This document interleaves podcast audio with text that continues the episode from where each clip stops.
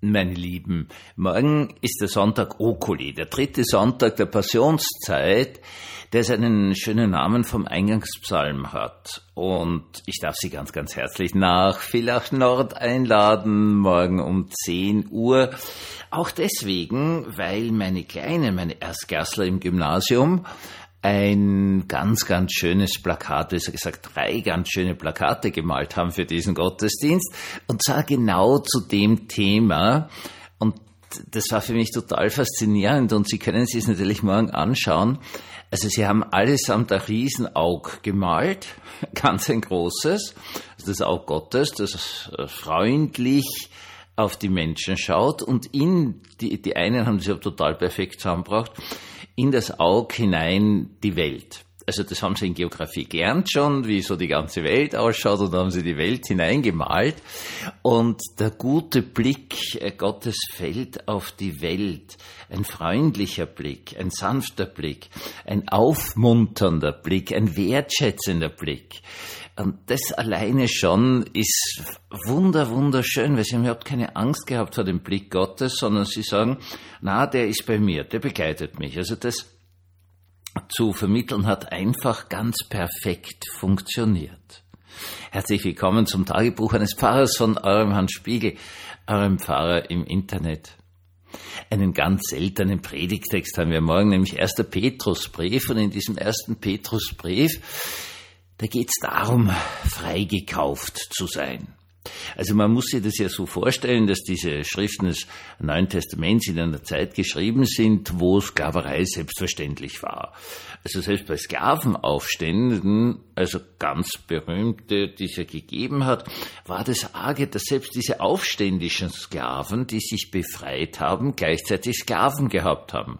Das heißt, selbst für Sklaven war eine sklavenlose Gesellschaft nicht vorstellbar.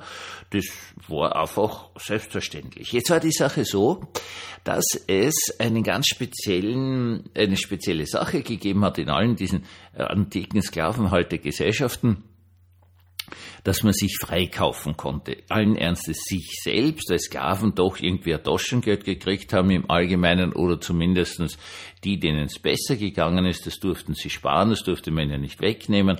Und sie konnten sich irgendwie freikaufen oder ein Freund zum Beispiel sagt, ja, du, du bist ein armer Hund, man lernt sich kennen und kauft den Sklaven frei gab es immer diese Sklavenfreilassungsdinge. Das äh, ist in ganz spannender Weise im Römischen Reich ist das dann auch begrenzt worden und zwar aus dem einfachen Grund, weil ziemlich viele äh, dieser Sklavenbesitzer irgendwann einmal dazu übergegangen sind, sehr alte Sklaven, die ihnen nichts mehr beim Arbeiten gebracht haben, frei zu lassen was dann natürlich zu großen sozialen Problemen, Bettelei, teilweise äh, Raubüberfälle und so weiter und so fort geführt hat. Also das äh, ist dann sogar irgendwie begrenzt worden. Aber Freikauf ist etwas, was in der Antike vollkommen selbstverständlich ist. Und der Predigtext, 1. Petrusbrief, erstes Kapitel ab dem Vers 18 ist, ihr wisst, um welchen Preis ihr freigekauft seid, damit ihr nicht mehr ein so sinn- und nutzloses Leben führen müsst, wie es eure Vorfahren geführt haben, nicht aus Silber und Gold seid ihr freigekauft, sondern mit dem kostbaren Blut eines reinen und fehlerlosen Opferlammes, dem Blut von Jesus Christus. Nur bis hierher. Freigekauft zu werden, ist ein Geschenk. Wenn irgendein Bekannter, vielleicht irgendein Freund, ein Verwandter hingegangen ist und jemanden freigekauft hat. Und jetzt geht es einfach darum, dass es etwas gibt, was in dieser Welt nicht kaputt werden kann. Und zwar ist es das Opfer Jesu Christi und wir sind frei gekauft. Jetzt ist natürlich immer die große Frage, was das heißt. Was bedeutet das? Weil Freiheit, ja, wird jeder wahrscheinlich ein Stück weit anders definieren. Wir leben also jetzt hier im deutschen Sprachraum in einer wunderbaren demokratischen und vor allen Dingen rechtsstaatlichen Gesellschaft. Das heißt, wir haben irgendwie Freiheit. Ja, also das muss man mal sagen, weil es genug Leute auf der Welt gibt, die gar keine Freiheit haben, weil sie in irgendeiner Diktatur leben und so weiter und so fort. Okay, soweit klar. Jetzt gibt es aber eine andere Ebene dabei. Und die andere Ebene dabei ist, Und die ist wunderschön dargestellt in diesem Predigtext, dass es Freiheit führt zu einem sinnvollen Leben. Denn das Leben in Unfreiheit ist sinnlos. Jetzt haben wir ein sinnvolles Leben. Und das ist natürlich ein genialer Gedanke des Predigtextes, dass Freiheit genau eines meint, nämlich ein sinnvolles Leben zu leben und nicht so was gezwungen zu werden, nicht gegen seinen Willen, seine Fähigkeiten, seine Interessen zu etwas gezwungen zu werden, sondern dass man wirklich ein sinnvolles Leben leben kann. Es gibt aber noch einen zweiten Punkt dabei. Also dieser zweite Punkt, an dem habe ich jetzt eine Woche lang herumgebastelt, ist was ganz was Großartiges, nämlich das Wort, das im griechischen Originaltext drinnen steht, für Freikauf. Dieser dieses, dieses Wort ist, wenn man es ganz genau anschaut, genial. In der Mitte drinnen steht Freiheit, Eleuteria auf Griechisch. Ich habe mich erkundigt, hier in Kärnten gibt es noch diesen äh, Satz, den meine Mutter so gern verwendet hat, das sind doch keine Leute. Ein uralter deutscher Ausdruck, der äh, auf diese Wurzel, griechische Wurzel zurückgeht. Leute, Leute sind Freie. Das sind nicht irgendwelche Leute, sondern das sind die, die frei sind, im Unterschied zum Beispiel zu Sklaven, aber natürlich das ganze europäische Geschichte hindurch, die leibeigenen Bauern. Gut, aber jetzt, dieses Wort ist so genial, weil es eigentlich bedeutet eine Bewegung in Richtung Freiheit. Und diese Bewegung in Richtung Freiheit ist etwas total Geniales, weil da in diesem Text eines drinnen ist. Frei werden ist eine lebenslange Aufgabe.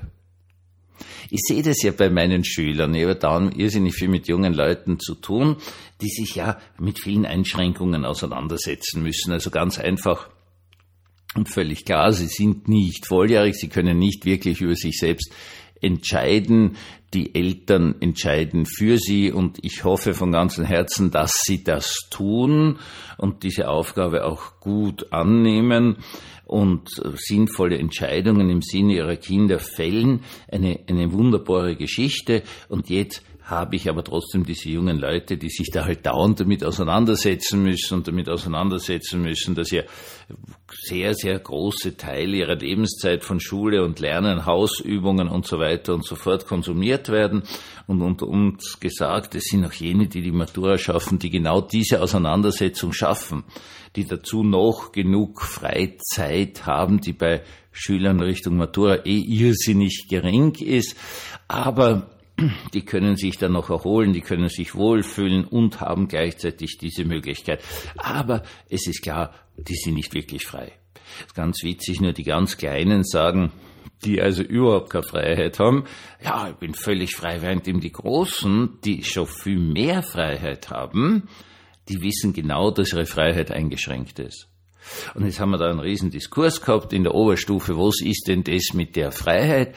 Und jetzt kommt diese geniale Idee, Freiheit zu definieren über die Sinnhaftigkeit meines Lebens.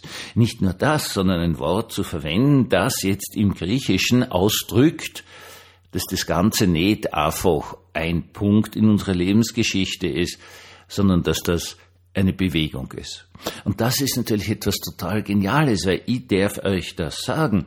Ich werde, je älter ich werde, immer freier. Gut, es kann mir natürlich passieren, dass ich irgendwann einmal in einem Pflegeheim lande oder so irgendwas, wo meine Freiheit sehr eingeschränkt ist, aber wahrscheinlich aufgrund der Tatsache, dass ich eh nicht aufstehen kann. Das ist natürlich äh, durchaus möglich, aber bis jetzt sage ich dir eines, je älter ich werde, desto mehr Freiheit habe ich, desto weniger erlaube ich es auch den Umständen oder gar Menschen, mir meine Freiheit zu nehmen. Denn eine Sache ist immer völlig klar für mich, mein echter Chef ist Jesus von Nazareth. Der ist nebenbemerkt auch der jüngste äh, Richter im jüngsten Gericht und so weiter und so fort. Und äh, das ist mein Chef. Das ist nicht irgendwer in dieser Welt. Ich habe Freiheit gewonnen, weil Jesus sagt, ich bin dein Chef, lieber Hans, und nicht irgendwer oder irgendetwas. Und ich kann euch nur sagen, wie unglaublich befreiend das ist. Und das ist eine Geschichte, die muss man üben. Jetzt bin ich 63 und ich habe schon ein bisschen Zeit gehabt, das zu üben und das tut irrsinnig gut. Es tut einfach unglaublich gut, meine Lieben, das zu wissen. Da ist nicht irgendein ein Chef in dieser Welt da, sondern da ist einfach dieser eine Chef. Dieser der mich liebt, der sanft auf mich blickt, der voller Freude auf mich blickt.